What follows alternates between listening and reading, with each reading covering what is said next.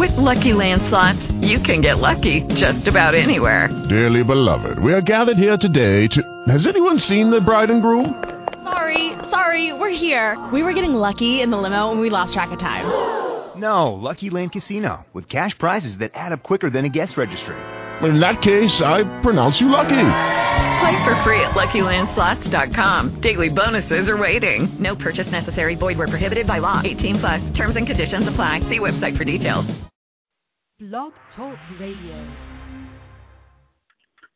Good afternoon. This is Patrick D. McCoy, the African American voice in classical music, and I want to welcome you to this very special show today. First of all, I want to thank you all so much for tuning in with my interview last week with internationally acclaimed concert organist Diane Bish. That interview with Diane Bish so far is my top number one interview out of all of the interviews that I've done on Blog Talk Radio. So I certainly want to thank you for that. Now let's talk about today's show. Today is a very special show because we're kind of pushing the envelope just a little bit. We're actually going to go into the area of jazz. Named the Kennedy, Kennedy Center's Artistic Advisor for Jazz on November 29, 2011, jazz pianist Jason Moran has proven more than his brilliance as a performer since his formidable emergence on the music scene in the late 90s. The Blue Note Records recording artist has established himself as a risk taker and innovator of new directions for jazz as a whole. In almost every category that matters improvisation, composition, group concept, repertoire, technique, and experimentation Moran and his group, The Bandwagon, with bassist Tarus Mateen and drummer Nasheet Waits, have challenged the status quo and earned their reputation as the future of jazz. Without further ado, I want to welcome to the show today Jason Moran. Good afternoon, sir. Good afternoon. It's a pleasure to be here. Oh man, thank you so much. It's, it's quite an honor to have you on today. Now let's just get right to it. Talk to me about your recent appointment at the Kennedy Center as the artistic advisor for jazz. First of all, congratulations. Right. This is thank you. It's it's it's quite amazing. Um in all of my years as a performer, I never thought I would uh, be put in a position where I could curate performances for uh, the national, the nation's performing arts institution in Washington D.C. So this is quite an honor, and it's also an honor to follow in the footsteps of my predecessor and also a, a mentor and pianist in himself, Dr. Billy Taylor, mm. who is kind of also responsible for representing jazz and kind of talking to America about jazz, whether it was on CBS Sunday Morning or his own uh, creation, this uh, organization called Jazzmobile, which puts jazz in the communities throughout New York. Um, so he's quite a, a figure to follow, and um, so there's a lot of uh, there's a lot of ter- ter- territory to tread. Mm. Now, Billy Taylor was a name that I heard all throughout my undergraduate study at Virginia State University because Billy Taylor mm. is one of our most famous alumni. So right. that was a yeah, that was a special name. Now, that's a big title advisor, advisor for jazz at the Kennedy Center. How much time are you required to actually be at the center as opposed to all of your performance engagements? Well, what we've tried to do is, is figure out a schedule where I would at least um, be at the center once a month, um, whether it's for meetings or for performances, um, and also to see the other performances. I mean, the Kennedy Center on one level has a has a performance every day, um, a free performance every day at six o'clock, uh, 365 days a year. I mean, just to kind of to experience uh, what the Kennedy Center has to offer, I have to be down there more. Um, so that's what that's what my goal is. I mean, I'm also throughout this season, which starts in the in October, I'll be appearing, I think, four or five times, um, and also be doing some special education things for students. Uh, and so there's a lot of there's a lot going on, and so I'll be there. You know, it's like I'm a I'm still a resident of New York, but uh, I'll be in DC quite a bit. oh wow, that's amazing! Make sure that we spread the word about all those performances. Now, right. you were talking about education, and it always makes me really start talking about the youth when did you get the the music bug? When did you catch the music bug? Talk to me about that. Well, my parents were parents. I grew up in Houston, Texas, and they were middle class African Americans, and and what they did is they would always take us to see, you know, whether it was Alvin Ailey was coming to town, okay, we'll see that. Or there was a special exhibition at a museum of somebody we thought we uh, they thought we should see, we should we would go see that. Uh, a painter, John Biggers, was kind of living in Texas at the time. Or if like Andre Watts was playing with an orchestra, we would always go see Andre Watts play. Um, and so they kind of kept that that um, that arts bug within us as children, like kind of they kept it in our diet just as much as golf or basketball or tennis or whatever. Any sport, they would also keep the arts in mind for us. And they weren't artists, but they were appreciators of forms. And uh at age six they put me in piano classes. Both of my brothers. I'm I'm a the middle son of three boys and you know, keeping African American boys out of trouble is a is a difficult task and right. my parents decided through through music and through a lot of activities that they would kind of keep us off of the streets in Houston and kind of into these programs or into these activities. Uh, and to a degree, well, yeah, it worked totally. I mean, we're we've all made it out of our uh, statistic stage, but um, it's um, so that's when I caught the bug. I was age six, and through age six to age thirteen, I was doing Suzuki piano, and I thought, you know, this is interesting, and I kind of did it as a chore, and I kind of recognized that I was able to do it easily enough, but I never really wanted to put any energy into it. But at age 13, I heard Thelonious Monk, one of the greatest pianists. Well, for me, he's the greatest pianist in the world. Um, and I heard him playing a solo uh, rendition of a piece of his called Round Midnight.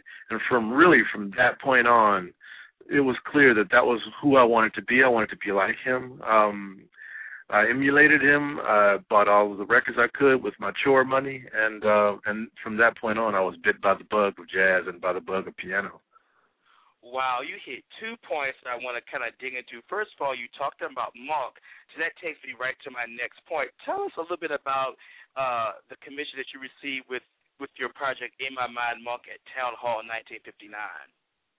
Well, that was a commission from four performing arts organizations in America, which were Duke University, which was kind of the major proponent of it, um, San Francisco Jazz Festival, Chicago Symphony Center, and the Washington Performing Arts Society. Um, and what they did was they threw into a pool to help me create this work, which was looked at a recording of Thelonious Monk's called uh, Thelonious Monk at Town Hall. 19, uh, it was in, recorded in 1959.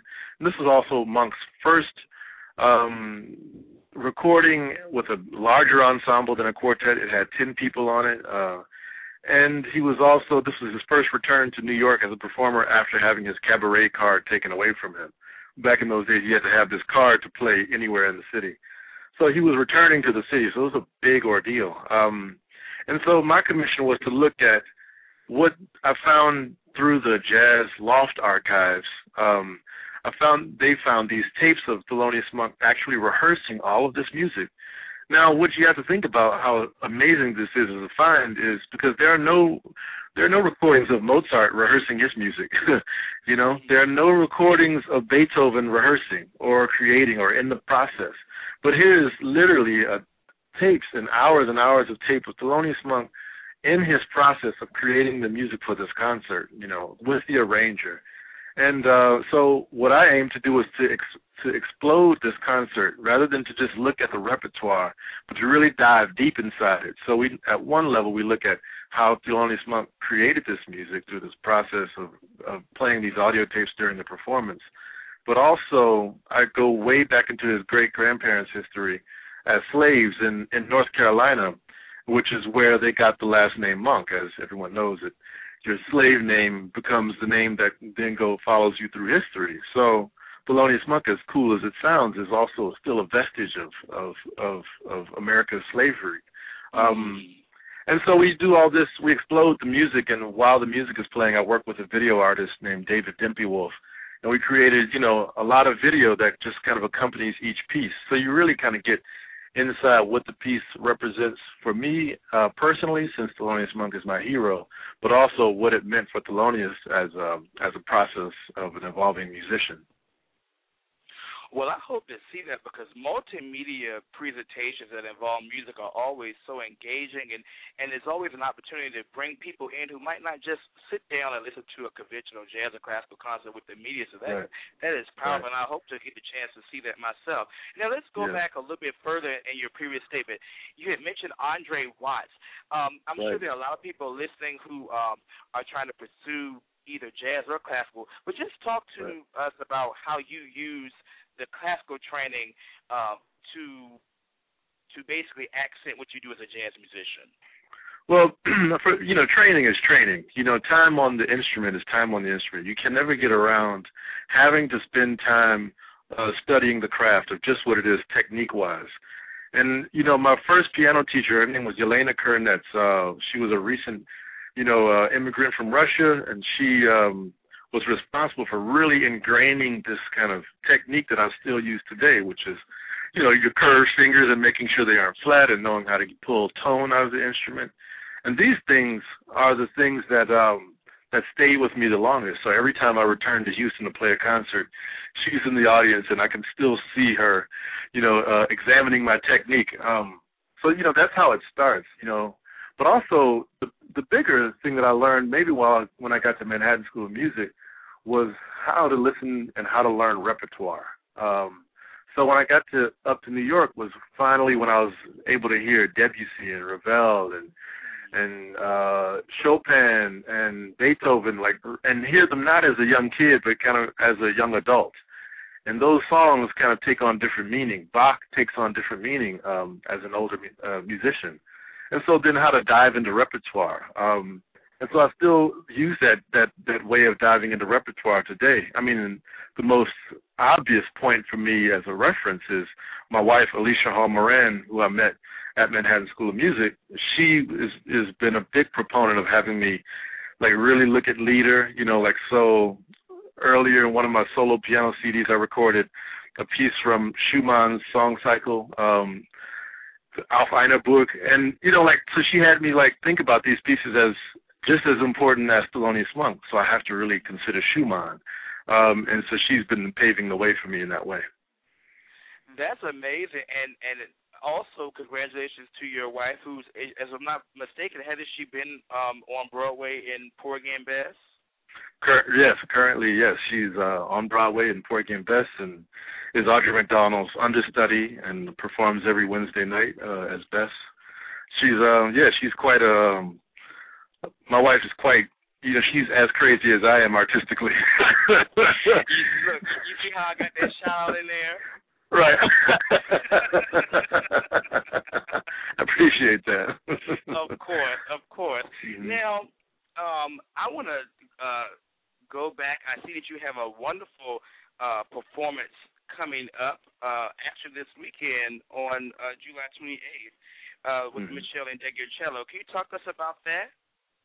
Well, yes, I can. I mean, Michelle is a is a fantastic bassist and composer and, and vocalist, and I mean, I've been long been a fan of her since I was in high school, and and I was approached by the organization Harlem Stage um, and they present many concerts up in Harlem, uh, and they have for 30 years. And they commissioned me to make a piece of uh, about Fats Waller. So in the same way that I addressed Thelonious Monk, now I'm addressing Fats Waller. But I'm addressing Fats Waller as a Harlem native, as a uh, as a pianist, and as a composer, and also as a as a musician that likes to get the party started. You know, uh, he likes to have people dancing. So we created the Fats Waller Dance Party as a way to engage an audience that wants to dance.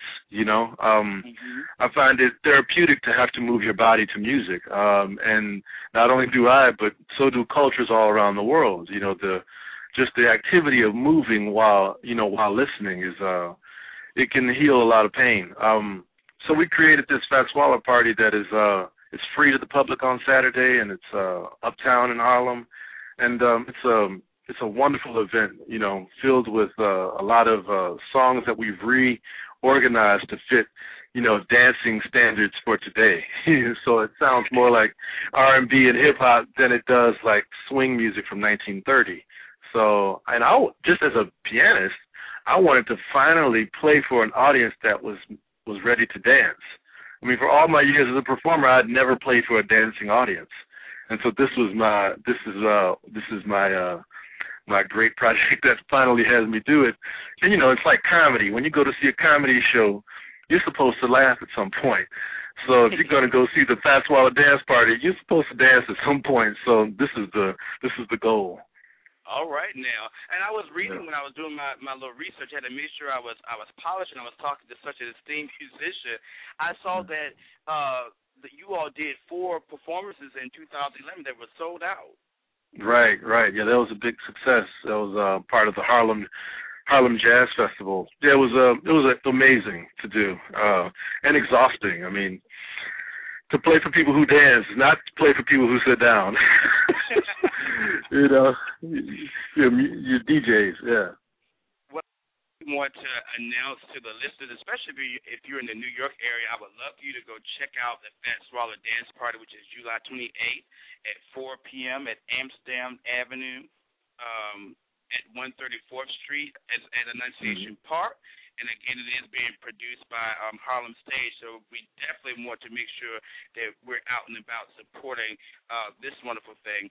Um, as we uh, wind down uh, the interview, uh, a lot of times I like to talk about style uh, because again, mm. there's usually people who are listening and and they might be performers. Now, when sometimes when people talk about jazz music, there's a misconception.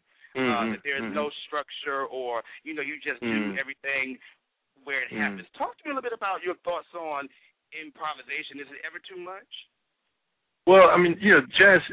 See, we have to look at the culture of jazz. Jazz is and blues and gospel music. These are songs. These are forms of music that are built on self-expression. And these are songs that were born out of a time when African Americans didn't have as much self-expression as they needed and wanted. So through these songs, you were almost speaking in code to tell your story. I mean, many older jazz musicians, while that I played with, as I'm playing, they'll yell out to me, "Tell your story," you know. So mm-hmm. Say your song. So how do you do this? So what improvisation becomes is this kind of code in which you tell your life um, through various songs and through various sounds.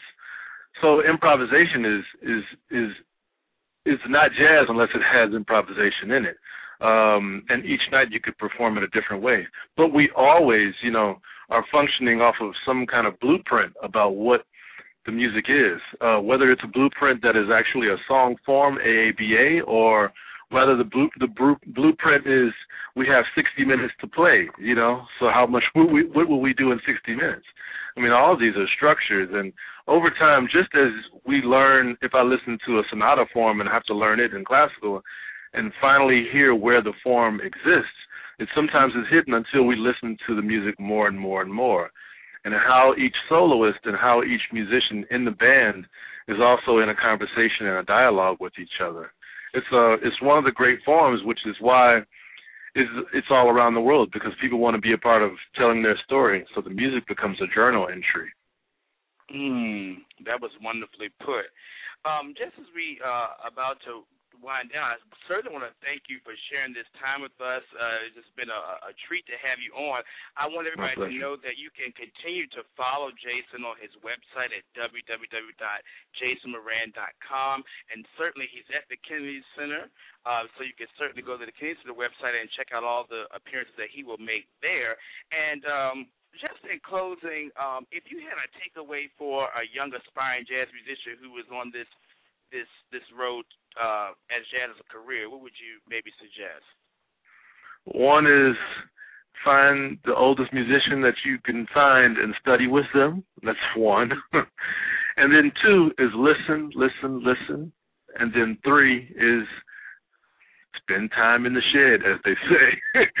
you have to be practicing. You have to be on that instrument. If you love it, it won't even feel like practicing. It'll just be all learning and through that becomes the vast uh, vast landscape of explorative music. Mm. Again, we've been speaking with Jason Moran, artistic advisor for jazz at the John F. Kennedy Center for the Performing Arts.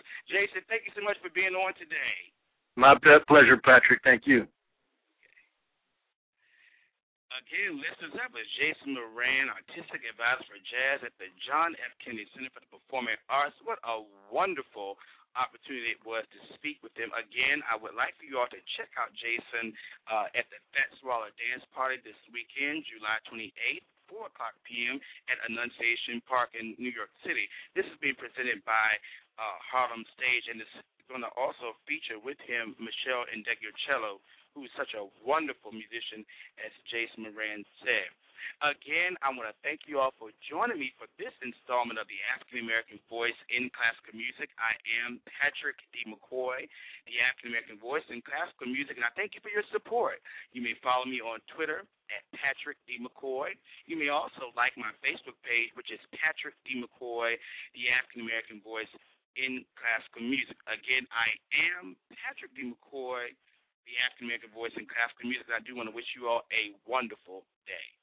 It is Ryan here, and I have a question for you. What do you do when you win?